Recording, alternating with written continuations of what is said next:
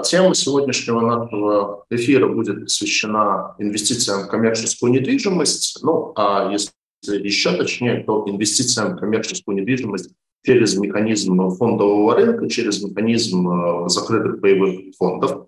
Сам по себе этот инструмент, инструмент паевых фондов на недвижимость, он достаточно не новый, но практически все эти годы, там, на протяжении, наверное, последних лет почти 20, он все-таки использовался исключительно как такой вариант, э, по сути, как бы э, схемный вариант для одного собственника, когда там, собственнику по а налоговым юридическим причинам выгодно было оформить свои инвестиции через ПИФ. И меняться эта ситуация начала достаточно недавно. Ну вот думаю, что какие-то изменения пошли года два назад. И одним из пионеров в этой части выступила компания «Парус», которая запаковала три объекта недвижимости в виде боевых фондов за ПИФов и вывела их на биржу. И, собственно, если не ошибаюсь, в районе года назад вот э, первый такой э, этап произошел, и я помню, что я сам там через своего брокера получил рассылку про такой инструмент и решил в этом попробовать поучаствовать, и паи одного из фондов купил, а, и там дальше замечаю, что время от времени по нему дивиденды платятся. Вот, э, доходность еще не подсчитывал, но, в общем, как бы актив такой действительно существует, и он набирает обороты, потому что ну, инвестиции в рынок акций сейчас по понятным причинам штука довольно рискованная. Фикс инком российский, он, с одной стороны, э, неплох, с другой стороны, в нем нет инфляционного хеджа. То есть, э, если инфляция высокая, как, например, в этом году, то доходность там на уровне там, 12 даже годовых по облигациям, она эту инфляцию не покрывает. Здесь получается, что все-таки этот инструмент, если мы говорим про коммерческую недвижимость, это такой некий фикс income, ну, за счет получения арендных платежей от сдачи в аренду, плюс инфляционный хедж, потому что стоимость самого этого объекта недвижимости, ну собственно, будущая стоимость арендных платежей, а она э, меняется в зависимости от инфляции. Поэтому это такой вот как бы фикстинком с определенной вшитой, конечно, там неявной, не прямой, но все-таки вшитой инфляционной защитой.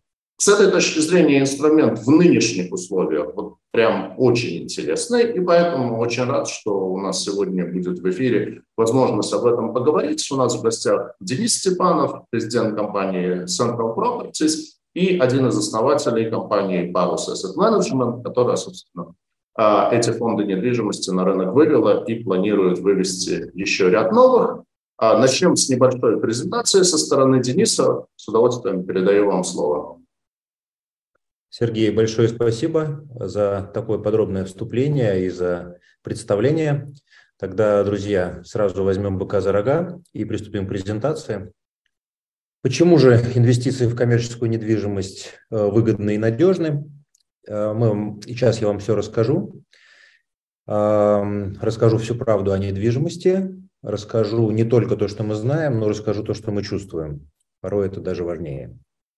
Итак, начнем с провокационного вопроса. Какой актив за 20 лет принес самую большую доходность в мире? И чтобы ответить на этот вопрос, мы обратимся к статистике, которую ведет банк э, JP Morgan. И согласно этой статистике, на большой выборке и на большом промежутке времени, который составил 20 лет, с определенным отрывом выиграл Real Estate Investment Trust, то есть как раз-таки э, наши закрытые паевые инвестиционные фонды, которые инвестируют в недвижимость, являются аналогом этого инструмента, который представлен на американском рынке. На что здесь интересно обратить внимание? Мы видим, что среднестатистический инвестор, э, который зарабатывает в среднем чуть меньше 4%, он лишь, на, он лишь чуть-чуть обыгрывает инфляцию. А также на что стоит обратить внимание, доходность по недвижимости, по коллективным инвестициям в недвижимость опережает и акции, и э, индекс Standard Poor's 500, обыгрывает всякие комбинации акций с облигациями и облигаций с акциями, обыгрывает золото и обыгрывает многие-многие другие инструменты, которые считаются классикой инвестиционного рынка.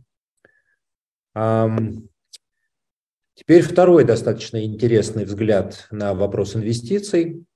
а, мы попытались посмотреть, как инвестируют э, в Европе и как инвестируют в России. И мы обратили внимание на то, что в России по-прежнему остается страной депозитов. А, за последнее время э, прогресс трудно отрицать. И мы видим, что, конечно же, инвесторы, продвинутые люди, они уже пришли на рынок облигаций, на рынок акций.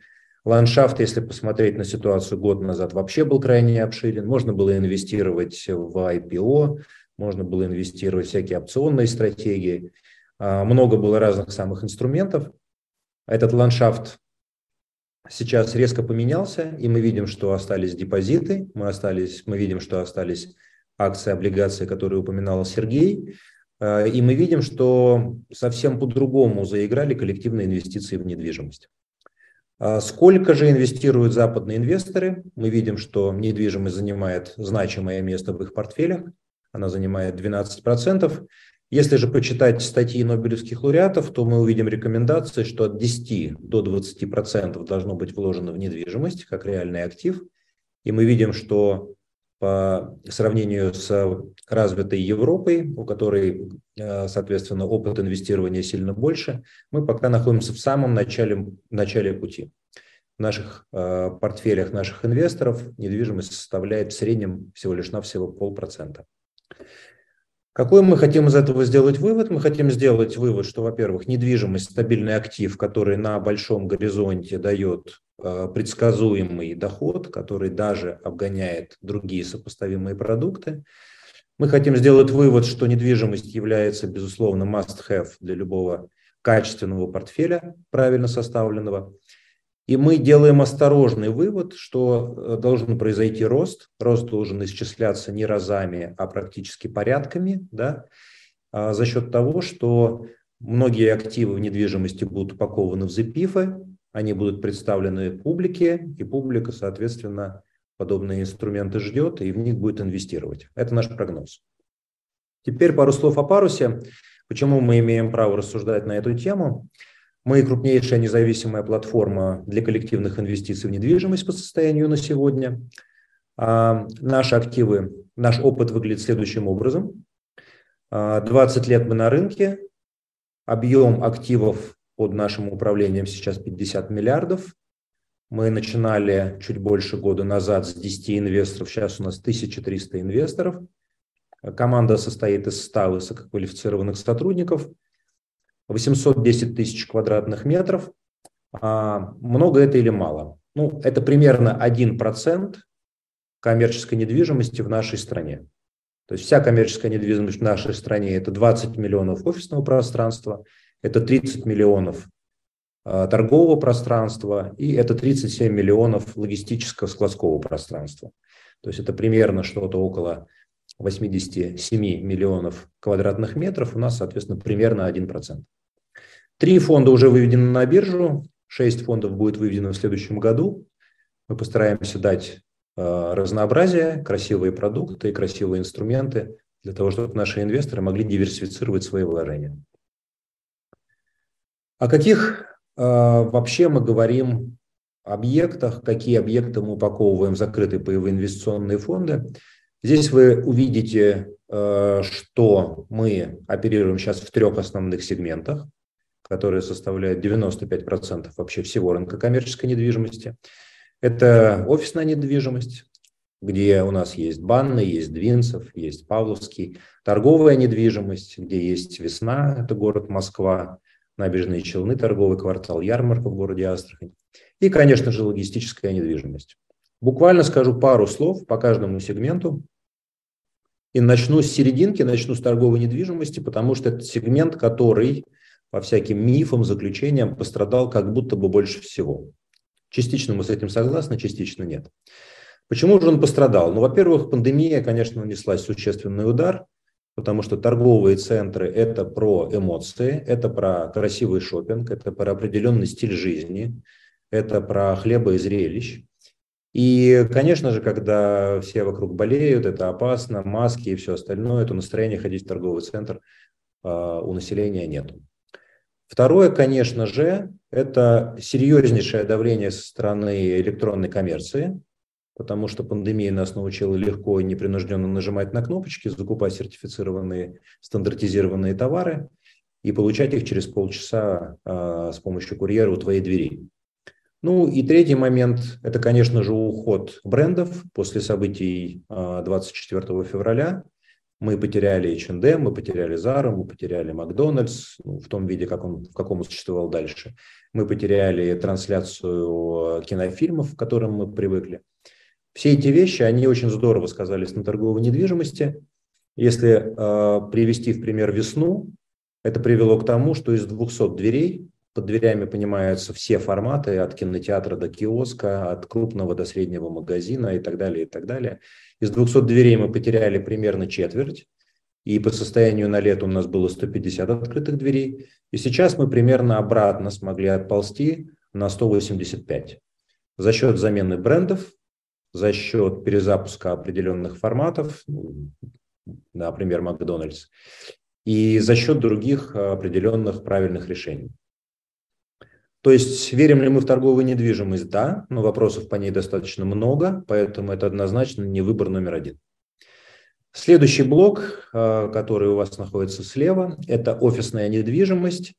Это то, с чего мы начинали, в чем мы разбираемся. Первые проекты, которые мы как девелопер делали, как раз-таки были в офисном сегменте. А что здесь надо сказать? Здесь тоже есть факторы, которые отрицательно сказались на привлекательности этих активов но которые показали, что, конечно же, этот, этому активу быть и полностью на удаленку компании не перейдут. Факторы, та же пандемия, а, всякие смешанные режимы, удаленность работы, горячие дески, ход-дески, которые делятся между несколькими сотрудниками и так далее, и так далее. Значит, почему же полностью мы не можем уйти в, на удаленку? Э, здесь есть достаточно существенные и серьезные исследования, которые говорят о том, что э, когда команда находится на удаленке, на 50% падает производительность и от 70 до 90% падает креативность. То есть, оказывается, нам надо приходить в какие-то места, садиться друг напротив друга, спорить для того, чтобы что-то создавать и для того, чтобы эффективно работать. Ну и, наконец, третий сегмент, last but not least – это, конечно же, складская недвижимость, это наше все, это спасение, как сейчас его оценивает рынок. А она себя чувствует так, как будто бы никаких событий не происходило вообще. Более того, от пандемии это, этот сегмент, а, наоборот, спрофицировал. Электронная коммерция выступила серьезнейшим драйвером роста в данном сегменте. И даже все последние события не смогли пошатнуть устойчивый рост. Было небольшое падение ставок, которое в середине этого года обратно сменилась на рост. Здесь мы представлены топовыми объектами. Это и Озон, главный распределительный центр, это и Сберлогистика, это крупный логистический комплекс в Санкт-Петербурге, в Шушарах, и наше последнее приобретение в Московской области, FM Logistic. А, как мы себя видим? Как, это очень важный вопрос, потому что почему я чуть позже остановлюсь. Мы, конечно же, из недвижимости. Мы 20 лет занимаемся недвижимостью. Мы знаем, как взять участок земли, получить разрешение построить что-то очень красивое. Мы знаем, как давать людям решения в недвижимости, а не просто квадратные метры. Мы знаем, как менять мир в тех местах, куда мы приходим. Мы знаем, как совершенствовать нашу команду. Поэтому э, из 100 человек, которые работают сейчас в нашей команде, э, большинство людей – это те люди, которые работают с арендаторами, которые работают и понимают что-то в эксплуатации, а, и которые досконально знают эту тему. А, что такое финансы? Во-первых, мы работаем с банками. Когда мы приобретаем объекты, когда мы строим объекты, мы обращаемся к банкам. Банки нам представляют проектное финансирование, предоставляют ипотечное финансирование. А, поэтому в этом аспекте мы должны быть профессионалами. И второе, мы сейчас для коллективных инвестиций работаем с биржей. Все наши паи торгуются на бирже, вы можете их купить, продать. Для этого нам нужна, конечно же, экспертиза в этом объеме финансового э, сектора. И почему 5% IT? Потому что современный мир без этого невозможен. Поэтому у нас есть корпоративное хранилище данных, куда загружается абсолютно вся информация по каждому объекту загружается вся информация по всем нашим торгам на бирже, по всем нашим инвесторам. мы получаем выгрузку. И с помощью всяких инструментов, личных кабинетов, бизнес-интеллигенс и так далее, мы имеем возможность под любым разрезом, под любым углом посмотреть на любой объем данных и представить это так, чтобы это было понятно, чтобы это было э, прозрачно и чтобы не было никакой излишней информации. Как сейчас выглядит ландшафт рынка коллективных инвестиций в нашей стране? Лидером является Сбербанк, объем активов под управлением далеко свыше 100 миллиардов рублей. А вот на втором месте идем мы с 50 миллиардами. То есть мы в два с лишним раза меньше, чем Сбербанк. И для нас это определенный челлендж, потому что Сбербанк из финансов, а мы из недвижимости. И мы считаем, что, конечно же, на Олимпе должны быть мы, а не Сбербанк. Мы предпринимаем для этого определенные усилия. В этом году мы больше приобрели объектов, чем Сбер, поэтому мы догоняем, наступаем ему на пятки. Значит, кто наши конкуренты? Из финансового блока я хотел бы выделить Альфа и ВТБ. А, у ВТБ под управлением 6 миллиардов, то есть они примерно в 8 раз меньше нас. А, у Альфа 4 миллиарда, они примерно в 12 раз меньше нас. Из наших коллег по цеху, которые занимаются недвижимостью, безусловно, надо выделить актива, которое можно назвать, наверное, пионером этого бизнеса, Оскар Хартман. Сейчас у них под управлением 6,5 миллиардов, ребята активно развиваются, а, то есть они примерно в 7 раз меньше нас. И ПНК Rental. Интересная команда, крупнейший девелопер складской недвижимости, который в том числе управляет фондом, который называется ПНК Rental. Под управлением находится 5 э, миллиардов. То есть есть два лидера, один от финансов, один от недвижимости. А, будет интересная э, конкурентная борьба. Рынок от этого спрофицирует, потому что будут выводиться новые интересные продукты, соответственно, с хорошими условиями. А, так давайте теперь расскажу, как устроен фонд, потому что это все были слова про ландшафт, это все были слова про доходность причем не у нас, а у них, потому что мы надеемся, что мы будем примерно идти по той же самой траектории. Как же выглядят фонды? Это еще раз приводятся те активы, которыми мы владеем, а вот теперь те активы, которые торгуются на бирже. Сейчас представлена исключительно логистическая недвижимость. Из моего выступления раньше вы поняли, почему это так. Будет ли так всегда? Нет, ни в коем случае. Все три сегмента будут представлены, и офисная, и торговая недвижимость. Ну, просто э, два этих блока будут представлены чуть позже, когда э, на большую часть вопросов будут найдены ответы. По логистической недвижимости это Озон, это Сберлогистика и это Нордвей.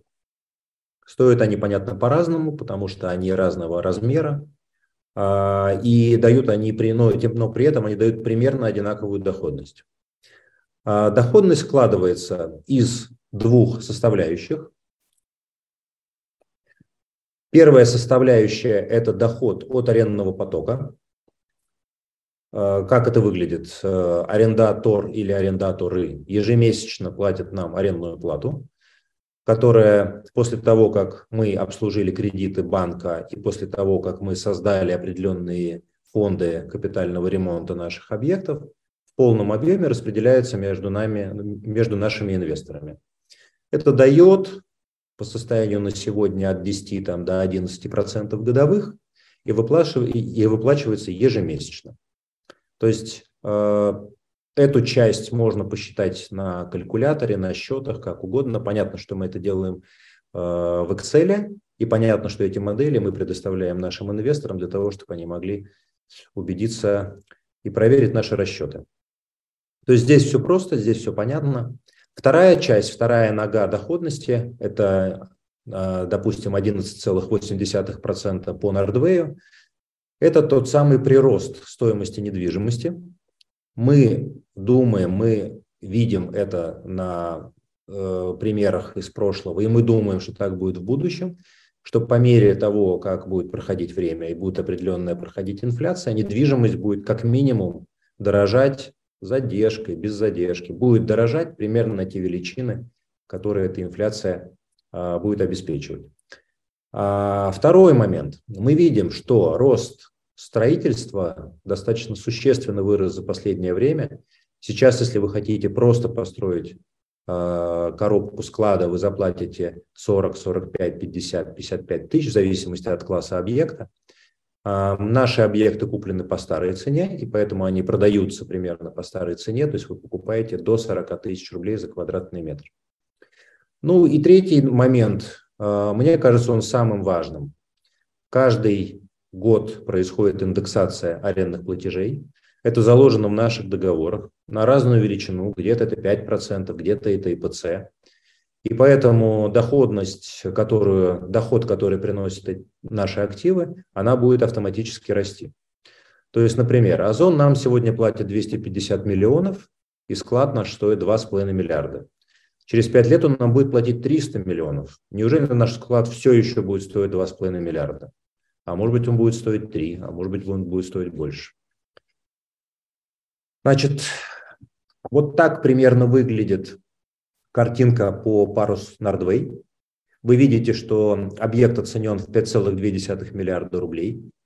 Здесь я хочу особо остановиться э, на достаточно простом факте. Мы говорим о очень серьезно зарегулированной отрасли, которая полностью находится под контролем Центрального банка. Чтобы заниматься этой деятельностью, нам надо получить лицензию Центрального банка, мы обязаны нанять специализированный депозитарий, у которого должна быть лицензия Центрального банка. Оценщика мы должны взять из списка, который нам дает Центральный банк. Э, мы должны вести двойную отчетность перед налоговой инспекцией и перед Центральным банком и так далее, и так далее, и так далее. Поэтому, когда мы говорим об оценке 5,2, это какой-то правильный оценщик, который нам в хорошем смысле навязан Центральным банком, он таким образом оценил объект. Сейчас структура финансирования выглядит, э, как представлено на слайде. Капитал 1,8 миллиарда, 3,3 миллиарда кредит. Мы работаем с тремя банками. Это Сбер, это ВТБ, это Райфайзен. Традиционно сложилось, продолжается 20 лет. И когда мы привлекаем, размещаем акции на бирже, э, деньги, которые мы получаем от наших инвесторов, мы пускаем на погашение кредита банка. И мы это делаем до тех пор, пока мы не достигли соотношения 50 на 50. В этот момент никаких дополнительных эмиссий по активу больше не делается. А инвесторы зарабатывают дополнительную прибыль за счет финансового рычага. С кредитами мы управляемся достаточно ловко. Это значит, что мы а, берем кредиты только с фиксированной ставкой. Мы используем программы поддержки малого и среднего бизнеса. Ставка, например, по этому проекту у нас составляет около 6% годовых, и она фиксирована. Так, что хочу сказать по поводу ключевых аспектов, назовем их уникальным торговым предложением. Во-первых, а, каждый актив упаковывается в свой фонд, и за счет этого достигается абсолютно беспрецедентная прозрачность. То есть, э, если вы решили инвестировать в пару сезон, я думаю, что у вас уйдет от 10 до 20 минут, чтобы изучить абсолютно все вопросы, чтобы посмотреть э, на договор аренды с Озоном, чтобы посмотреть на финансовую модель и убедиться, что те цифры, которые приведены на сайте или в данной презентации, отражают э, подписанные документы. Э, это очень важно, потому что иногда в ZPIF упаковываются разные продукты, разные, то есть, допустим, это технологии идет Сбер, объясняет это диверсификацией, но мне кажется, что э, так, как делаем мы, делать правильнее. Э, второй крайне важный момент – это ликвидность. Все наши паи торгуются на бирже, продаются на бирже. По состоянию на сегодня мы наращиваем, ну, происходит органично, наращивается а, объем торговли на бирже. Мы вышли в ноябре на примерно 10 миллионов в день торговли нашими паями. Конечно, мы рассчитываем, что объем торговли паями на бирже достигнет 50 миллионов в день или 100 миллионов в день. Это произойдет в течение двух-трех лет. Тогда можно будет говорить о ликвидности, которая, наверное, устроит практически 99% наших инвесторов. Третий кит во всей этой истории – это минимальный объем комиссий. Мы берем 10 миллионов в год фиксированный платеж с каждого фонда. Этих денег нам хватает для того, чтобы удовлетворить все лицензионные требования Центрального банка. Для того, чтобы получить лицензию, мы пообещали держать дорогостоящих специалистов. генеральный директор, контролер, многие другие люди, которые должны обладать определенными а, аттестатами, сертификатами. Они у нас, конечно же, в штате есть. Эти деньги уходят на это. Почему эта сумма фиксирована? Допустим, объект вырос в цене. Неужели эту цифру не надо поднять? А, нет, количество бумажек не изменилось, количество отчетности не изменилось. Поэтому не надо брать процент от суммы чистых активов, а нужно брать фиксированную э, величину. И 10% мы берем от каждой выплаты, которая происходит нашим инвесторам. Мы с вами в одной лодке, мы в этом заинтересованы. Э, это та мотивация, ну, которая, которая нас драйвит, которая обеспечивает бонус сотрудникам, соответственно, прибыль компании. И, наконец-то, четвертый э, кит – это ежемесячные выплаты. Раз нам наши арендаторы платят ежемесячно, мы не понимаем, почему надо платить ежеквартально. Э, нашим инвесторам это нравится, кто-то называет это второй зарплатой, кто-то пафосно называет финансовой свободой, но это хорошо, здорово, потому что можно абсолютно четко спланировать свой финансовый календарь и четко понимать, какие деньги будут приходить от инвестиций э, в фонд парус Озон или в парус Нардвей. Что происходит с биржей? Как вы можете догадаться, биржа была закрыта в марте по нашим продуктам. И торговля началась в апреле. И торговля началась с очень низкой базы, то есть все наши наработки, которые были достигнуты к январю месяцу этого года, они практически обнулились, мы начинали с очень небольших величин, и после этого все это активно прирастало. Понятно, что от настроения инвесторов зависит вообще активность на бирже. То есть, когда объявляется мобилизация, мы припадаем, потому что люди заняты решением других вопросов и задач. Когда происходит определенная адаптация ко всем этим новостям, происходит э, рост. В ноябре мы показали объем торговли 200 миллионов, это примерно 10 миллионов в день. Э, эту цифру я вам уже называл. Надеемся, мы сможем выйти на большие объемы по мере того, как мы будем добавлять фонды и по мере того, э, как, соответственно, информация о наших продуктах будет больше и больше распространяться среди потенциальных инвесторов. Таким образом, э, мы примерно прирастаем на 150 инвесторов каждый месяц. Таким образом, мы рассчитываем, что мы сможем удвоить объем наших инвесторов э, к декабрю 2023 э, года. И также очень интересно посмотреть, насколько, как выглядит поведенческая модель инвесторов. Какое-то количество мы, безусловно, теряем, если посмотреть с февраля месяца, то 4% вышли из фонда. А, с кем-то нам удалось связаться, с кем-то не удалось связаться. Мы хотели понять причину. Ну, причина на самом деле абсолютно простая. Людям нужны деньги для решения каких-то других задач. И а, что интересно, мы, конечно, задавали вопрос, насколько тяжело это было сделать. А, предлагали какую-то помощь, но люди говорили, а зачем какая-то помощь, если я просто выставляю на бирже цену, которая находится под вашим предложением, и поэтому первое, что будет куплено, будет куплено мои паи, а не ваши. Ну, на самом деле абсолютно правильная э, тактика и стратегия, ровно так и надо делать. 45% а, держали свои инвестиции в наших фондах, а почти 50% либо увеличивали, либо приходили новые. Хороший показатель, мы им гордимся. Мы считаем, что продукт в очень сложные нестабильные времена показал такой результат, который привел вот ровно к такой картинке. А, почему люди верили в продукт? Они видели примерно вот эту картинку. А, максимальное падение стоимости наших паев составило 5% от расчетной стоимости. То есть не 20, не 30, не 50 и не 70 максимальное отклонение было 5%. То есть то, что написано в учебниках, которые мы читали, то, что мы смотрели в графиках э, с американской биржи, мы абсолютно воочию увидели во время шторма, который был на нашем финансовом рынке. А, мы выходили с предложением покупки наших паев с дисконтом 10%, мы не смогли купить ни одного пая. То есть э, на вторичном рынке, кто хотел выходить, предлагали минус 3, минус 5 процентов, находили своих покупателей и замечательно выходили в деньги. А, в течение двух месяцев стоимость вышла на расчетную стоимость и находится на этом уровне сейчас.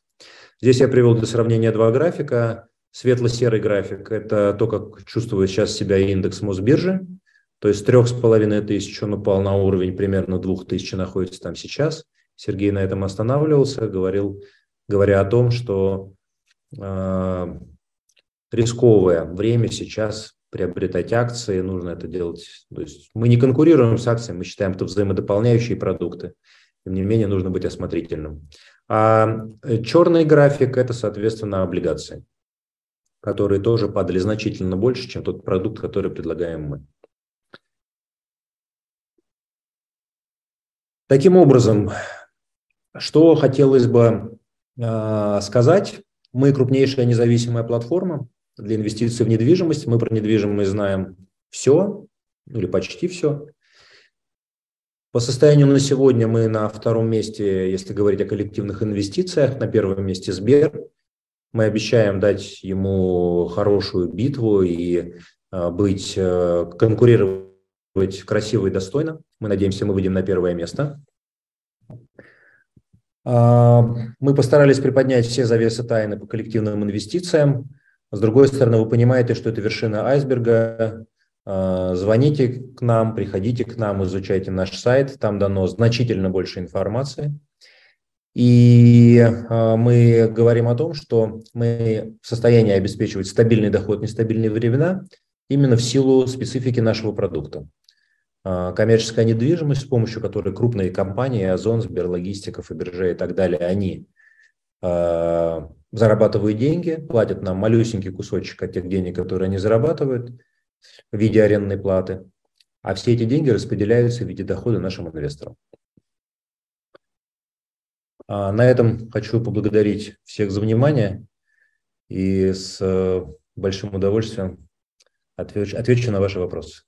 Спасибо большое, Денис. Э, интересная презентация. Ну, давайте тогда начну с тех вопросов, которые подготовил я и мои коллеги. И если будут вопросы из зала, то тоже с удовольствием э, их возьмем. Про историю компании вы, в общем-то, отчасти рассказали. А вот вы упомянули про сайт. Я так сразу задам вопрос. Э, я когда изучал компанию, я обратил внимание, что есть два сайта. Есть сайт parus-am.ru есть сайт про фонды Parus Properties. Вот тут нет какой-то такой, не знаю, немножко путаницы для инвесторов? Есть. Мы пытаемся этот вопрос сейчас решить. Сайт, который надо смотреть, это parus.properties, где собрана вся информация. Согласно законодательству должен быть еще официальный сайт управляющей компании, который создан по определенным э, меркам. И вот он как раз-таки тот сайт, который скучный, который неинтересный, но который содержит э, формальную официальную информацию, и поэтому он должен присутствовать. Мы постараемся сделать так, что э, в случае поиска всегда на первом месте выходил parus.properties, и таким образом постараемся эту задачу путаницы решить. Я думаю, проще всего будет их объединить в один, чтобы уже у людей вообще вопросов э, не возникало, что там сделать зеркалом друг друга. А про количество фондов вы рассказали, там, те, которые в обращении, те, которые планируются.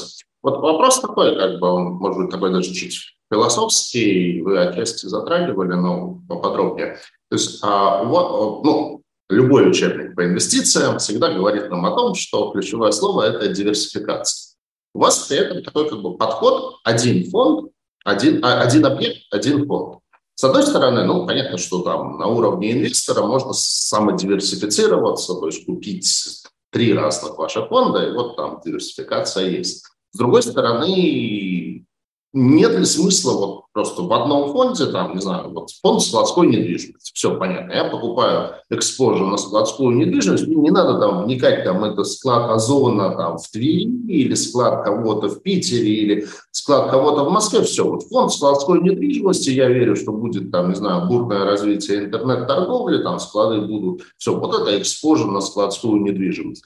То есть насколько оправдан подход, что или это связано с какими-то, не знаю, юридическими там какими-то ограничениями. Вот этот подход один фонд, один объект.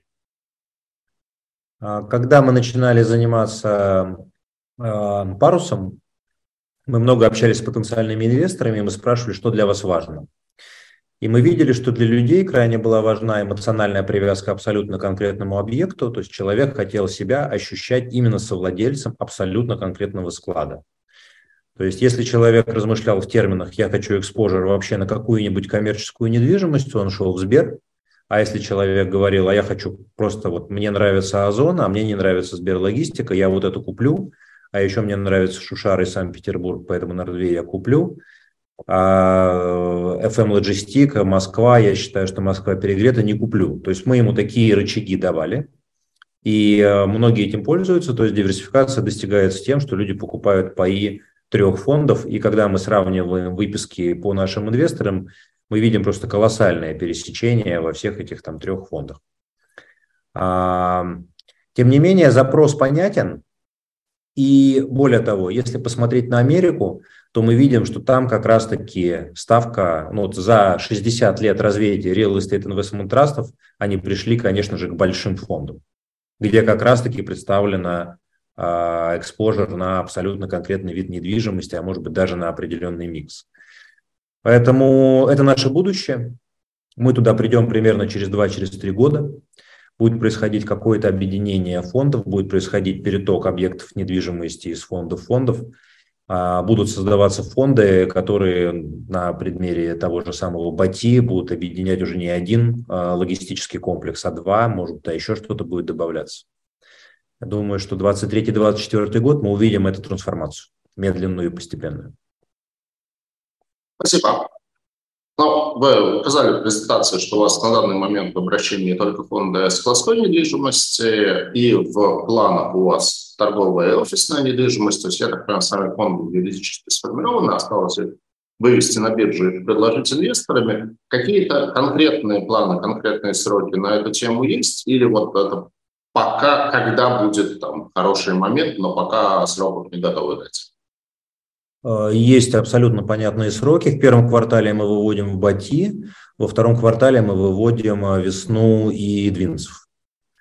И э, третий, четвертый квартал – это, соответственно, торговая недвижимость региональная, это ярмарка и торговый квартал. У нас еще будут приобретения, то есть там сразу будет фонд, который будет называться «Парус», региональная торговая недвижимость, и там сразу будет несколько объектов для как раз-таки диверсификации с абсолютно понятной э, моделью.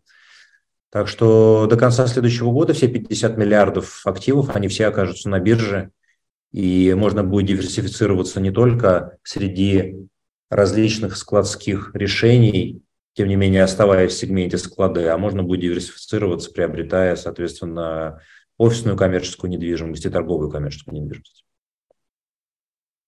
А, следующий вопрос о доходности фондов. А, то есть а, вот вы упомянули цифры там в районе 20% годовых. А получается, как бы, если вот ориентироваться на исключительно дивидендную доходность, то, ну вот по тому фонду, который у меня в портфеле есть, это парус УЗМ, там, ну, условно говоря, там месячный дивиденд в районе там, 42 рублей, то есть на один пай, соответственно, за год получается примерно 500 рублей плюс-минус. Стоимость пая достаточно неизменно, там была просадка, потом вернулась 6300, то есть это получается там а, дивидендная доходность порядка 8. То есть а, вот как инвесторам а, из этих 8 скалькулировать для себя планируемую доходность там где-то в районе 21-22, то есть это, я так понимаю, должно быть по мере переоценки стоимости пая, которая произойдет по мере переоценки стоимости объекта. А, и где вообще, как инвесторы эту информацию могут получать, где они могут ее смотреть, то есть э, для того, чтобы понимать, что да, реальная доходность, которая реализуется, будет вот ближе к там, 20-22 цифрам, а не просто вот эти 8% дивидендной доходности. А, Сергей, первое – это величина расчетная. То есть мы берем 42 рубля, мы умножаем на 12, мы получаем примерно 500 рублей, мы берем дальше 6300, и мы понимаем, что это 8%. А дальше мы понимаем, что каждый год происходит индексация арендного потока по озону. Она происходит на 4%, то есть каждый год добавляется 10 миллионов к той плате, которую озон платит нам. 250, 260, 270, 282, потому что берется от предыдущего 296 и так далее, и так далее. То есть э, всего за срок действия арендного договора, за 10 лет, Озон нам заплатит больше, чем оценка этого склада. Он нам заплатит больше, чем 2,5 миллиарда. Поэтому, безусловно, инвестиции даже от арендного потока нашим инвесторам вернутся. А, поэтому вы покупаете, если говорить финансовым языком, некий fixed income э, с увеличивающимися дивидендами ежегодно, да, просто за счет того, что происходит индексация. Второй вопрос – это вопрос веры. Насколько вырастет недвижимость, и вырастет она или нет. То есть наш анализ показывает, что если стройка растет, если э, доходность э, обеспечивается объектом на более высоком уровне, то, видимо, этот объект должен дороже стоить. Если это произойдет, то добавится вторая часть. И тогда это будет не 10% годовых в среднем, а это будет 10 от арендного потока и 10 от роста стоимости активов. То есть из 20% примерно половину вы получаете ежемесячно на свой счет, а половину, чтобы реализовать, вы должны либо дождаться, когда мы этот объект продадим и распределим все деньги между инвесторами. А, мы продадим его за 3 миллиарда, и, соответственно, мы распределим все деньги, а сейчас он оценивается в 2,5 миллиарда, и вы получите эту дельту. Либо вы можете через какое-то время, потому что сейчас э, нам осталось продать на 100 миллионов для того, чтобы выйти на отметку 50 на 50 капитал и кредит. И после этого новых паев мы выпускать больше не будем, и по 6300 продавать мы их больше не будем. Будет уже вторичный рынок, который как-то будет складываться. Если ожидания доходности на рынке будут идти вниз, ну, значит, соответственно, стоимость паев будет идти вверх. После очередной индексации мы будем уходить с выплаты 42 рубля на пай на 46 там, или на 50. Это будет опять же менять стоимость пая. То есть вот, стоимость пая уйдет в некое свободное плавание, и мы увидим там прирост стоимости, и каждый инвестор может для себя принять решение, какую часть портфеля он хочет продать, для того, чтобы зафиксировать э, стоимость роста актива. Ну и согласно законодательству, когда подходит завершение срока фонда, фонда мы создаем на 15 лет, мы обязаны, согласно закону, это продать и все деньги распределить. То есть вот одно из трех событий, и вы сами принимаете решение, какое. Спасибо. А, Денис, а такой вопрос. А, я понимаю, что э, ваш продукт, он только для квал-инвесторов предназначен? То, что на сайт э, Parus Properties заходишь, и там сразу крупными буквами про статус квал-инвестора. Ну, у меня, поскольку он есть, то я без проблем купил. А, но это ограничивает вообще круг инвесторов или на вторичном рынке любым можно купить? Сергей, вопрос не бровь, а в глаз и на него есть достаточно четкий ответ. А, ответ очень простой. А, примерно 500 семей в нашей стране управляют 60% всего капитала, и примерно 10% людей в нашей стране управляют 95% капитала. И вот все вот эти вот, вот эти люди, они абсолютно играючись получают статус квалифицированного инвестора. Это заход это заход с одной стороны, то есть за счет неравномерности капитала в нашей стране мы видим, что люди имеют возможность получать статус квалифицированного инвестора и инвестировать деньги. Заход с другой стороны, он э, значительно более правильный, он значительно более такой, что ли, фундаментальный.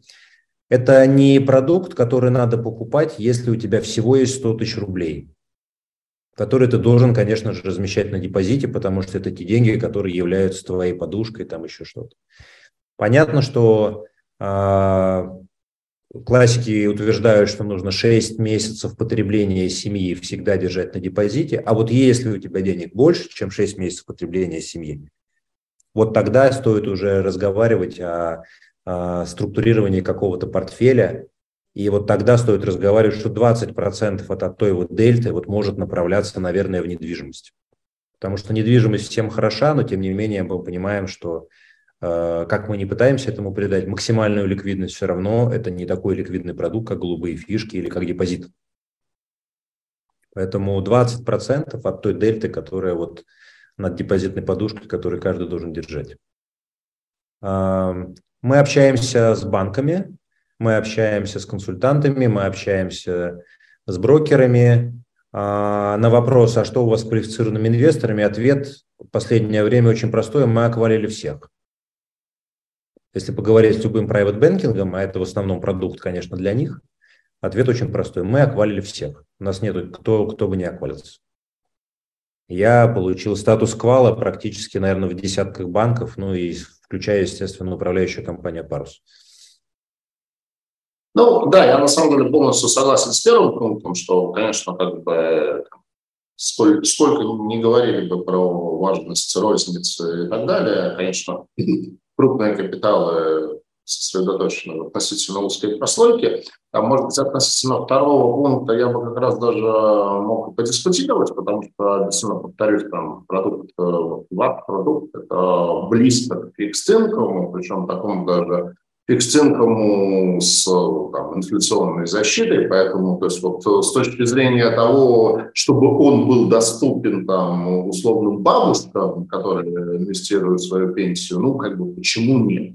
Вот, ну, там, видимо, наш ЦБ считает иначе, что вот там акции доступны, а вот, вот этот продукт недоступен. Ну, окей, это как бы э, моя личная точка зрения. А не, не будем говорить банальности, российская экономика в этом году оказалась в такой большой зоне турбулентности. Ну, сначала два года ковида, а теперь некая аббревиатура из трех букв СВО. А, вот как разные сегменты, ну, вы отчасти в этой презентации как бы затрагивали, ну, может быть, еще раз а, прокомментить, как разные сегменты недвижимости на это отреагировали, то есть как отреагировала складская недвижимость, как отреагировала офисная, как отреагировала торговая? А, у нас выборка по складской недвижимости, соответственно, около 400 тысяч квадратных метров. Это примерно, ну, это больше, чем 1% э, недвижимости, которая есть в стране, поэтому выборка, а, ну, в меру репрезентативна. Мы потеряли ряд арендаторов, которые уходили с нашего рынка, и мы без каких-либо проблем нашли им замены или нашли мы им замены на лучших условиях, чем они уходили. Это было связано с тем, что у нас с крупными международными компаниями были долгосрочные договоры, которые были заключены еще ну, в стародавние времена, когда ставка была условно 4 тысячи рублей за квадратный метр а пересдавали мы поставки 5,5-6 тысяч рублей за квадратный метр. То есть, если говорить про экономику и убрать какие-то другие моральные аспекты, то мы даже как будто бы должны радоваться, что вот это такое вот, значит, произошло. Если брать именно чисто расчетно с точки зрения именно математики. А, значит, ежели говорить про офисный сегмент, то а, исход крупных компаний – носил э, сильно разнонаправленный характер. Вы это все читали, соответственно, в прессе, вы сами все это прекрасно знаете. То есть в некоторых случаях компании передаются менеджменту, в некоторых случаях существуют опционы на выкуп этого бизнеса назад в течение трех лет, пяти лет. Но в некоторых случаях это прямо вот исход-исход. То есть вот компания прямо вот ликвидируется, ничего не оставляет, сотрудников увольняет. В некоторых случаях это перевоз, в основном это айтишных компаний коснулось, это перевоз э, в Европу, перевоз э, Армения, Грузия, Казахстан стали тоже бенефициарами вот этого исхода айтишников. Это больно, это приводит к тому, что вакансия растет. Мы привыкли по нашим объектам вообще жить близко к нулевой вакансии, мы этим гордились, мы всегда обыгрывали рынок за счет просто, ну, скажем, более тщательного отношения к нашему, к нашим арендаторам. Наверное, мы являемся арендодателем номер один в нашей стране, потому что мы их очень любим и, соответственно, обхаживаем со всех сторон. А сейчас у нас есть вакансия, она находится на уровне 5% в офисном сегменте. А, у нас есть в следующем году несколько вызовов, челленджей, когда будут заканчиваться договоры с крупными арендаторами, и нам придется что-то с этим делать, как-то их возобновлять. Большой объем работы, а, мы уверены, что мы справимся, но это в два-три раза больше работы, чем было ну, в обычные времена. Про драйверы, про офисный рынок я сказал. А, то, что хорошо для, офис, для складов, нехорошо для торговли. Ну, например, ковид, склады были бенефициарами за счет электронной коммерции, а торговля, наоборот, потеряла, потому что были запреты просто ходить в торговые центры или там всякие перчатки и маски, они тоже не добавляли никому настроения. А, то же самое удаленка. Удаленка тоже достаточно здорово ударила по офисному пространству. Мы, конечно же, замеряем посещаемость и торговых центров, и офисного пространства, и активность на всех наших логистических э, проектах. Я хочу сказать, что активность на логистических не упала. По офисам мы находимся примерно минус 30, минус 40 процентов от того, сколько ходило людей раньше. И это неравномерное распределение. А, какие-то компании ходят, как и ходили, а какие-то компании до сих пор с удаленки не вернулись. Ну, достаточно странная ситуация, хотя уже прошло достаточно много времени. Вот. А, и что еще хочу сказать про торговлю. А, мы видим, что есть э, классные группы, ну, например, Melon Fashion Group, которые сейчас активнейшим образом захватывают пространство, которое раньше принадлежало безраздельно H&M, Заре, Массимо Дути, Бершки, ну и так далее, и так далее. То есть, оказывается, есть группы, которые в этот кризис э, очень даже неплохо развиваются и находят э, пути для развития. Поэтому а, мы обладаем экспертизой во всех трех этих направлениях. То есть мы знаем, что все эти направления выживут, вот по тем всем вещам, которые я говорил, производительность, креативность, все остальное. Поэтому, но это как бы это 20 лет экспертизы. Это тяжело создать, ну вот, и то, чем мы нашим инвесторам и предлагаем пользоваться. Для этого мы нашим инвесторам и нужны. Потому что инвесторы э, наслаждаются получением дохода, а под капотом находится достаточно сильная команда и большой объем работы. Спасибо. Если продолжать аналогию с фикс-инком, с облигациями, то есть там, условно говоря, первый эшелон, там самые высоконадежные и самые низкодоходные облигации. Есть там второй эшелон, то, что уже порискованнее, ну и, и более доходное. Ну и есть то, что называется термином там, yield, э, ВДО, э, подоходные облигации. Вот если брать три сегмента офисной, ну, три сегмента коммерческой недвижимости, склады, офисы, торговые центры, что из этого вот ближе к такому риск-фри госбумагам, что из этого второй эшелон, что из этого там самое доходное, но самое рискованное? Или, или некорректно сравнение в целом? А, мне бы хотелось, чтобы это было так, но оно чуть-чуть сложнее. В каждом сегменте, в офисной, логистической, в торговой недвижимости, есть э, какие-то железобетонные варианты, а есть более рисковые варианты, есть абсолютно, ну, прям серьезные варианты, связанные с риском. А, и понятно, что в зависимости от движения по этой шкале инвестор вправе ожидать, конечно, существенные премии. То есть, например, наше последнее приобретение, торговый центр «Ярмарка», это крупнейший торговый центр в Астрахани, это практически безальтернативное место для похода с семьей куда-то. И понятно, что он себя будет чувствовать замечательно, что бы ни происходило. У нас идет рост трафика по отношению к 2021 году, что вопреки ну, вообще любой логике, которая просто может происходить. И поэтому по нему какого-то существенной какой-то премии, ну, наверное, трудно было получить и когда мы покупали, и когда мы это будем предлагать на рынке.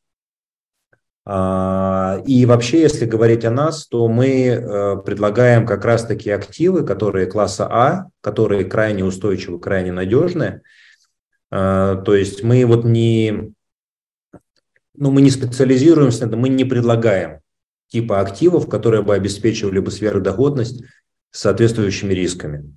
То есть это не наш профиль, наверное, кто-то из наших коллег будет предлагать инвестировать в подобные вещи. Ну, допустим, а давайте все вместе купим какой-нибудь пустой склад, потом попытаемся найти инвесторов, поскольку он пустой э, и мало кому нужный, то, соответственно, мы купим его задешево, а потом кем-нибудь хорошим его населим, и он будет стоить дорого и приносить нам много денег. А, это вот это ну, не про нас, а про нас это топовые активы, которые человек в одиночку купить не может, где нужно именно коллективный капитал, активы стоимостью 2, 3, 5, 8, 10 миллиардов рублей, а, где как раз-таки нужно вот наш коллективный разум и коллективный капитал наших инвесторов, плюс поддержка топовых банков для того, чтобы это работало. Доходность находится в диапазоне от 10 до 12 процентов от арендного потока. Ну и вот те самые наши надежды на то, что еще по мере инфляции рост стоимости актива, выраженный именно в рублях, он тоже будет, конечно же, прирастать, и совокупно это даст доходность 20% годовых. Такой вопрос, ну, поскольку у вас один из э, фондов э, владеет планом для компании «Озон», а, насколько я помню, летом в новостях проходило, что был очень крупный пожар на одном из складе Озона, там, ну, прям, то есть э, это существенно повлияло даже там, на котировки акций компании. А насколько вот э, владельцы фонда, пайщики фонда защищены от рисков, то есть насколько там на 100% все застраховано и в случае, не дай бог, что акционеры не пострадают? Или все-таки этот риск есть, и частично его пайщики фонда тоже разделяют? А, застраховано все, что можно и что нельзя. Страховка абсолютно полная. Что-то страхуется нами, как владельцами объекта, что-то страхуется арендаторами, а, по их собственному желанию, а что-то страхуется арендаторами, но в нашу пользу, потому что это прописано в договорах. Это большая серьезная работа. Все, что связано со страховкой, к этому нужно относиться так же профессионально, как и работе, допустим, с банками. То есть мы много работаем со страховыми компаниями. А, поэтому, если что-то произойдет с любым из наших объектов, то а, наши инвесторы этого не почувствуют, но наша жизнь превратится в ад. То есть вместо того, чтобы заниматься каким-то правильным созидательным трудом, встречаться с нашими арендаторами и рассуждать, и обсуждать с ними развитие их бизнеса, обсуждать какие-то интересные проекты по продвижению, мы будем а, проводить денно и ночно в подготовке тонны документов для страховых компаний. Возможно, это будет заканчиваться всякими судебными разбирательствами и для того, чтобы эти деньги получить. Застрахован даже выплата упущенной арендной выгоды на протяжении одного года, это достаточный срок для того, чтобы любой объект восстановить. А, это одна сторона медали. Вторая сторона медали – это то, что мы абсолютно ультимативно и как бы бескомпромиссно настроены к любым рискам, которые связаны с пожарной безопасностью. То есть э, мы битые, у нас были случаи, которые, ну, конечно, не носили такого грандиозного характера, как э, АБИ, э, значит, в Москве сейчас, или, допустим, Зон, который был, или Дукат, когда там горел и так далее. В каждом сегменте, то есть недвижимость имеет как бы способность и возможность гореть, мы все это знаем. Поэтому она и страхуется. И вот э, поскольку за одного битого двух небитых дают, э, мы абсолютно бескомпромиссны, то есть там есть целый ряд шагов, технологий, которые ты должен делать, чтобы с этими проблемами никогда не сталкиваться. И это все вот происходит на наших объектах. Спасибо. Давайте еще раз про то, как происходит сама селекция объектов и на что обращаете внимание прежде всего. И у вас речь идет каждый раз о том, что вы с нуля строите проект, или вы покупаете, э, ну, строите объект, или вы покупаете какой-то существующий объект уже готовый, если вы видите, что текущий собственник, ну, по каким-то причинам его продают, или вы понимаете, что вы на нем заработаете больше? А, Сергей, скажу страшную крамольную вещь. А, в России больше ничего строить не надо. В России объем экономики сейчас соответствует тому объему недвижимости, который существует. Перефразируя известную фразу, все построено до нас. Да. Это не значит, что нужно постоянно, что, что не нужно полировать, улучшать, видоизменять, достраивать э, и как-то адаптировать существующую недвижимость. Но глобально а, для того, чтобы произошел следующий какой-то рывок, объем экономики должен увеличиваться. Сейчас он, мы видим, не сильно-то и увеличивается. А, при том, что мы безумно любим девелоперить что-то, нам это очень нравится. Я считаю, что девелопмент – это замечательная сфера деятельности, моя душа полностью принадлежит ей, то есть работа с архитекторами, архитектурные тендеры, конкурсы, а после этого проведение тендеров с генподрядчиками, а работа с архитекторами, а угадал, не угадал и так далее, и так далее. Это все замечательный, завораживающий процесс, только он занимает 2-3 года, выход на стабильный поток занимает еще 2-3 года, за это время произойдет парочку кризисов, что-то обязательно случится, ставки пару раз сходят вверх и вниз, поэтому это, конечно же, очень рисковая э, сфера деятельности, которая должна адекватно вознаграждаться. А, что сейчас строится в России? Строится исключительно жилая недвижимость в больших объемах, потому что считается, что это то, что должно потребляться вечно, потому что люди рождаются, женятся, расходятся, и у них возникают какие-то потребности. Ну и потому что общая обеспеченность, в принципе, там, в квадратных метрах на душу на, на человека в России там, ниже, чем в большинстве развитых стран. А, да, Будем ли мы к ним двигаться, какими темпами, вопрос дискуссионный, но это да, это факт. А, более того, и по складской недвижимости мы примерно минус 80%, допустим, германским стандартам и минус 60% э, к американским стандартам. То есть мы везде как бы немножечко недоразвиты, то есть 30 тысяч, 30, 20 миллионов квадратных метров офисного пространства – это, допустим, один Нью-Йорк. Но помимо Нью-Йорка в Америке есть еще и, и Чикаго, и Майами, и, и Сиэтл, и, и Лос-Анджелес, и Сан-Франциско, да, и, ну и так далее, и так далее. Поэтому, но э, сейчас мы видим, что не всегда правила, которые там работают на нас, надо обязательно применять определенные коэффициенты, дисконты. Э, поэтому девелоперить больше сейчас мы, наверное, ничего не будем. Э, мы будем находить абсолютно топовые объекты на рынке. И что такое топовый объект? А, это бескомпромиссное качество, которое мы проверяем с помощью технической экспертизы, а в силу того, что мы сами строим и умеем это делать, мы умеем это и проверять. Мы можем понять, это хорошо построено или плохо. А, второе – это качество арендных договоров, если там эти арендаторы есть. Это, соответственно, финансовый юридический due diligence.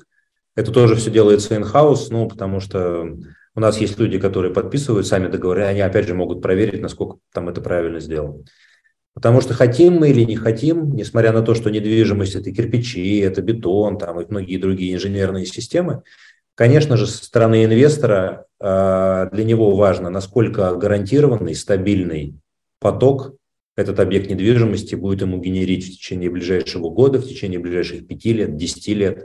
И именно так он должен оценивать привлекательность того или иного объекта. Поэтому отвечая на ваш вопрос, что должно выбираться, а вот это должно выбираться. Вероятность получения стабильного финансового потока на определенном горизонте.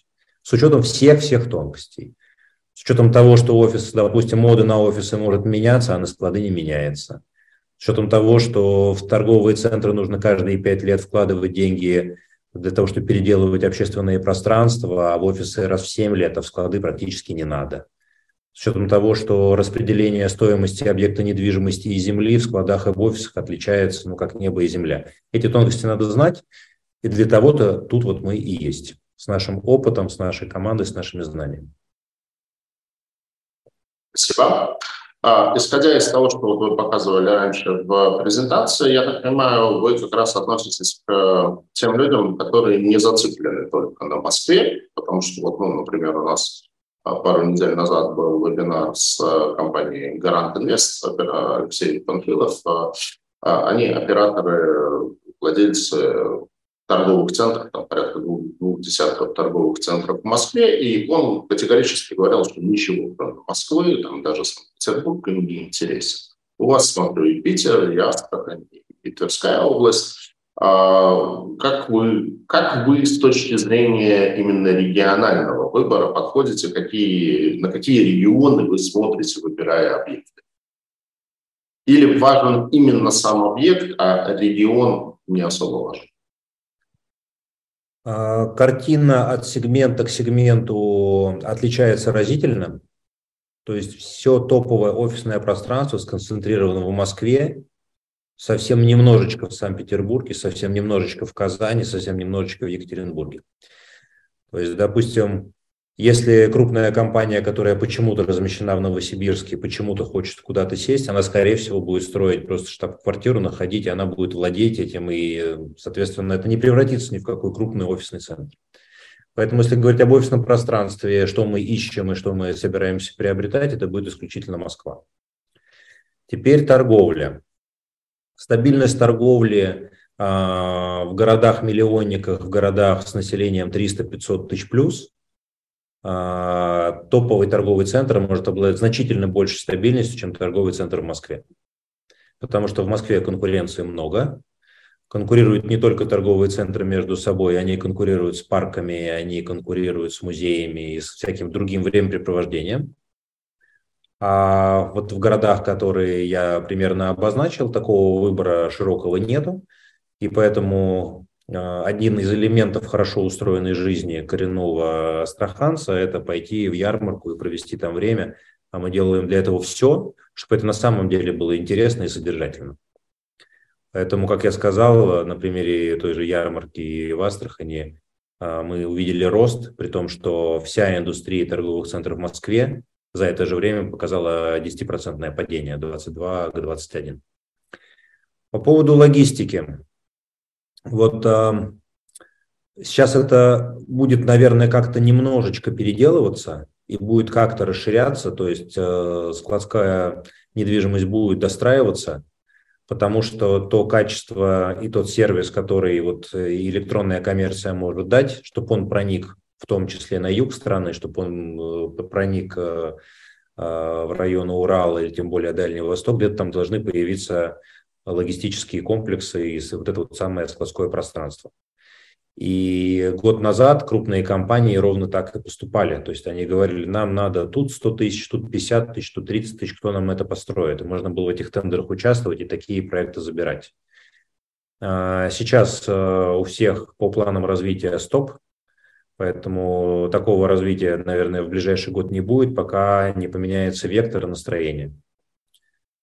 Вот поэтому будем выбирать из того, что есть. А, ну, и это и хорошо, потому что ты не покупаешь кота в мешке, ты не покупаешь какие-то планы и какой-то бизнес-план, написанный кем-то, а ты покупаешь уже построенное здание с абсолютно понятными характеристиками, с подписанными договорами арендами и со стабильным а, денежным потоком. Спасибо.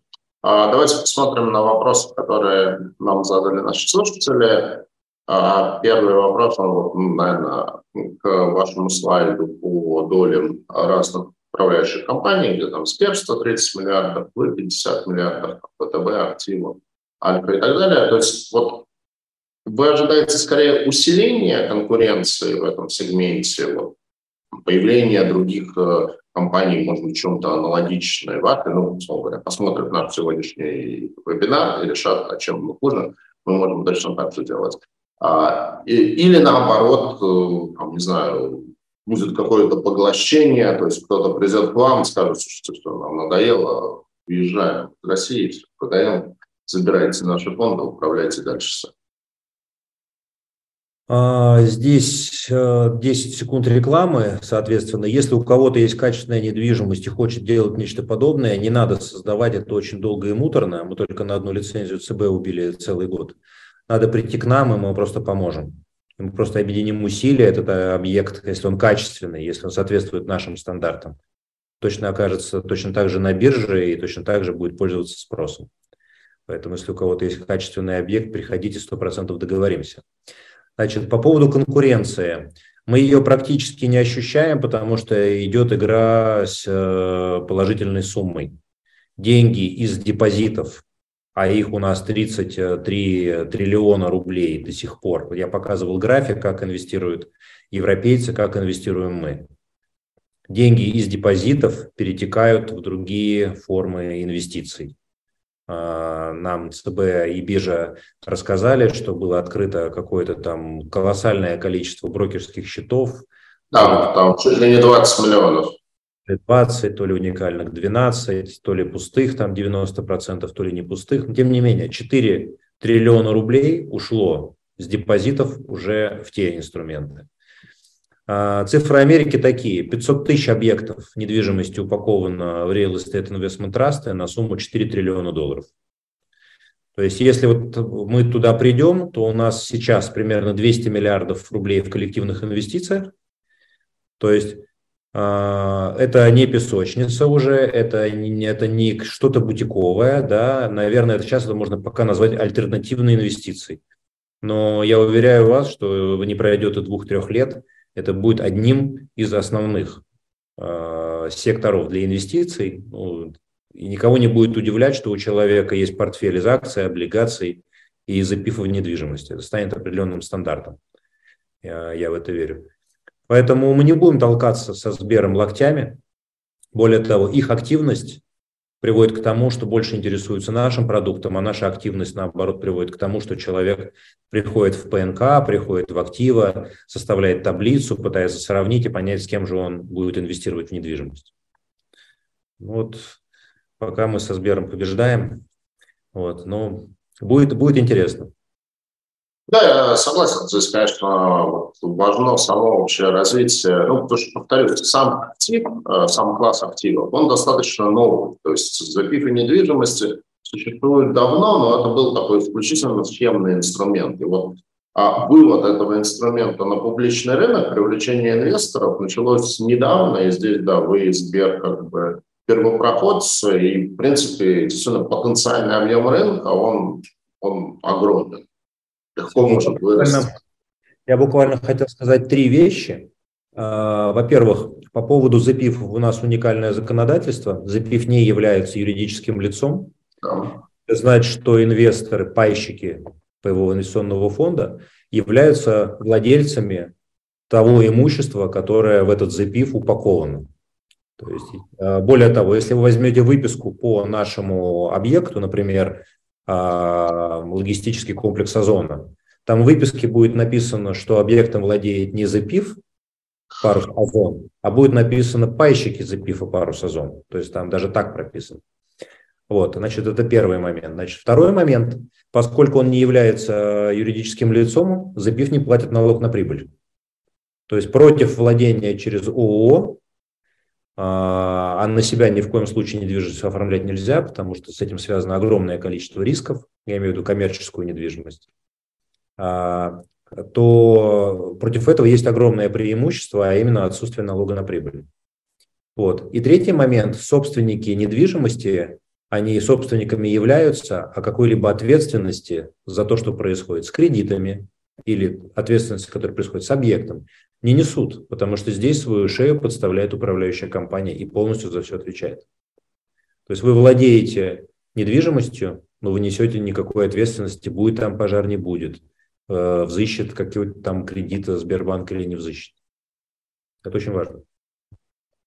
Спасибо. А, еще один вопрос вот, от наших зрителей. Почему, почему по Озону вы не собираетесь полностью гасить кредит за счет выпуска новых паев?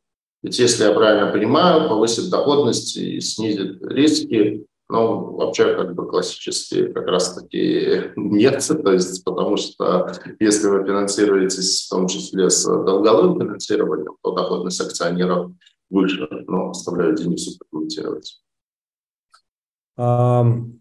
И так, и не так. То есть, на первый взгляд, это правильная идея, а на второй, а на второй взгляд, если посмотреть просто цифры, и правильно управлять а, кредитным плечом, то можно сделать аж две хороших вещи инвесторам. То есть, а, допустим, у вас было 2 миллиарда рублей, и вы купили актив за 2 миллиарда рублей, ну, вот это по характеристикам подходит под нашу парус Сберлогистику. И, допустим, за 5 лет стоимость актива изменилась и превратилась в 2,5 миллиарда. То есть дельта составила 500 миллионов. 500 миллионов от 2 миллиардов – это 25%. То есть за 5 лет ваш капитал прирос на 25% стоимости недвижимости. А вот если вы взяли миллиард капитала и миллиард кредита, и он за то же время вырос до 2,5 миллиардов, то вы заработали 500 миллионов, но на миллиард рублей. То есть ваш капитал прирос на 50%. И примерно то же самое происходит с ежемесячными выплатами та доходность, которую вы сейчас получаете по пару сезону, нами сейчас будет пересчитана, и она по вашим инвестициям будет увеличена, потому что мы оставляем 50% кредитное плечо, это вам добавит примерно 2% годовых а, в объеме вашего дохода. Потому что те проценты, которые мы платим банку, меньше, чем те деньги, которые на этот объем зарабатываются. И поэтому этот, э, этот довесок, приятный довесок, он просто упадет вам на счет. А обратная сторона медали а, есть кредит, есть банк, есть с этим связанные риски. Банк может попытаться забрать объект, а, если что-то будет не выполняться. Но когда у тебя с другой стороны долгосрочный нерасторжимый договор со Сберлогистикой, а кредитором является сам Сбербанк. Вероятность, что это произойдет, но с моей точки зрения крайне низка. И поэтому здесь я рисков не вижу. Ну, конечно, последние три года нам показали, что даже вероятность э, маловероятных событий не является нулевой, но в целом, конечно, я с вами согласен. А еще один вопрос. Э, добрый день. Растет доля вакантных платежей, вакантных площадей в торговых центрах. Отражается ли это на рынке складов? Ну, то есть в торговых центрах половина площадей пустые, и, соответственно, может быть, и склады от ушедших арендаторов не нужны. По складам мы в цифрах это не чувствуем вообще.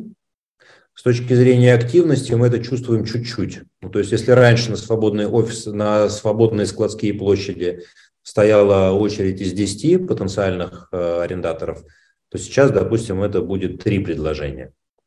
То есть заполняемость будет вся та же стопроцентная, но с точки зрения активности вот, мы видим определенную разницу.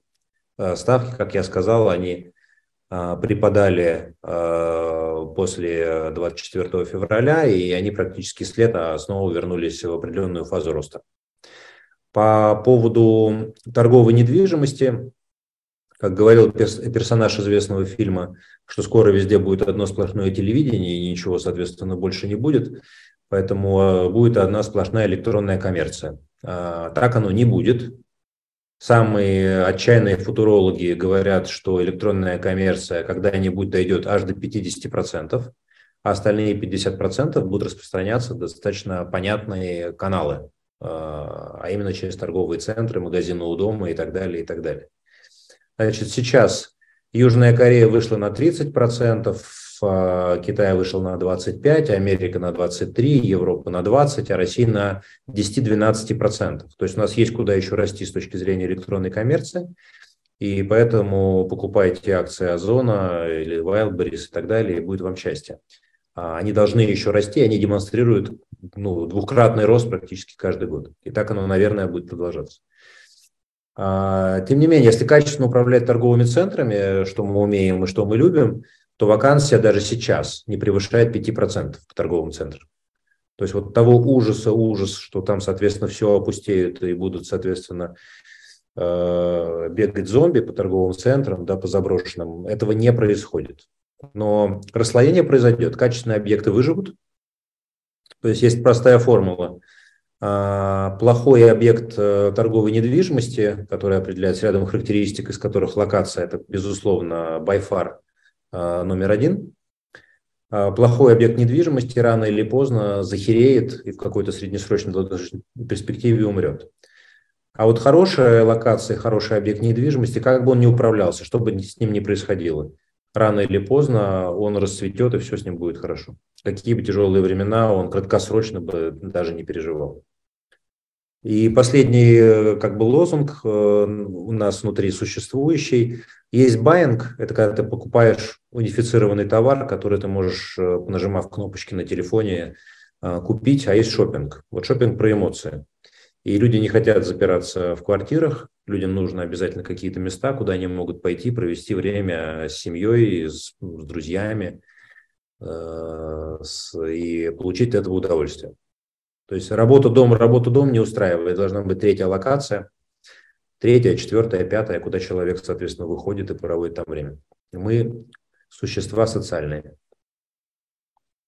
Ну да, вот э, возвращаясь уже упоминаемому мной эфиру с Алексеем Панфиловым из Гарант Инвест, он очень похожие вещи говорил про их опыт с торговыми центрами. Он говорил, что они даже у себя внедрили термин комьюнити-центр, то есть это как бы такой вот торговый центр в районе, куда людям надо вечером сходить, там доля торговли, может быть, не так уж велика, потому что там ресторанная зона там и так далее. Там другое дело, что, конечно, ситуация с кинотеатрами здесь, наверное, тоже в каком-то смысле подкосила э, посещаемость торговых центров. Но, с другой стороны, может она когда-нибудь улучшится. По крайней мере, хочется в это верить. А... Монтируются, показывают аватаров, показывают топганов, показывают э, Мебиусов и Бэтменов, так что это все э, приходит, схемы отрабатываются. а, что-то ну, что разрешается, что-то запрещается, то есть как-то это ну, индустрия тоже выживает в этих сложных э, в этой сложной ситуации. Какие-то решения уже есть. Ну да. Кроме тех фондов, которые вы показали в презентации, там трех, ну, трех уже существующих фондов, трех фондов на а, офисную недвижимость и на торговую, в каких-то более долгосрочных планах еще что-то есть или пока все-таки это не конкретно и анонсировать не будете? А, ну, мы за последние два года приобрели активов а, на 26 миллиардов рублей. То есть мы сейчас, наверное, самый крупный покупальщик а, коммерческой недвижимости. Поэтому этот год мы, понятно, использовали специальную ситуацию, которая привела к тому, что мы смогли добраться до активов, до которых в нормальной ситуации, наверное, добраться было бы тяжело, потому что они вообще не лежали на полке, так, они вообще не, они не были выставлены на продажу. Мы купили у Три Гранита, это венгры, а, торговый квартал, мы купили у PPF, это Чехия, мы у французов купили Бати, да, то есть а, тем не менее, до этого мы покупали у Озона, мы покупали Сберлогистику, мы покупали Шушары. То есть какие бы ни были времена, мы все равно должны покупать на 10, на 15, на 20 миллиардов каждый год для того, чтобы постараться хоть частично удовлетворить тот спрос, который мы предвидим на этот класс активов. Поэтому продолжаем развитие. Спасибо. Ну что ж, я на этом свои вопросы исчерпал, и на вопросы от зрителей мы тоже ответили. А, вам огромное спасибо за то, что вы вообще вот этот инструмент делаете и развиваете, потому что вот мое личное мнение, повторюсь, что это очень нужный, ценный и важный для российского рынка класс активов, который вот прям ну, дополняет ландшафт рынка, что есть акции, есть облигации, и вот это вот такой как бы по-своему как бы гибридный инструмент, там, близкий к облигациям, но существенно диверсифицирующий это пространство, поэтому, повторюсь, я и сам как бы его люблю и, в общем, считаю его таким хорошей частью российского рынка. Спасибо, что это развиваете и планируете развивать дальше. Успехов вам обогнать Сбер и гордо говорить, что мы номер один. Вот. Но даже если не обогнать Сбер, то хорошо вырасти и, главное, там, сохранять клиентов, чтобы они были довольны теми результатами, которые фонды показывали, рекомендовали вас друзьям, а вы могли развивать таким образом новые проекты. Сергей, спасибо большое. Инвестируйте с парусом. А, спасибо, что пригласили, было очень интересно.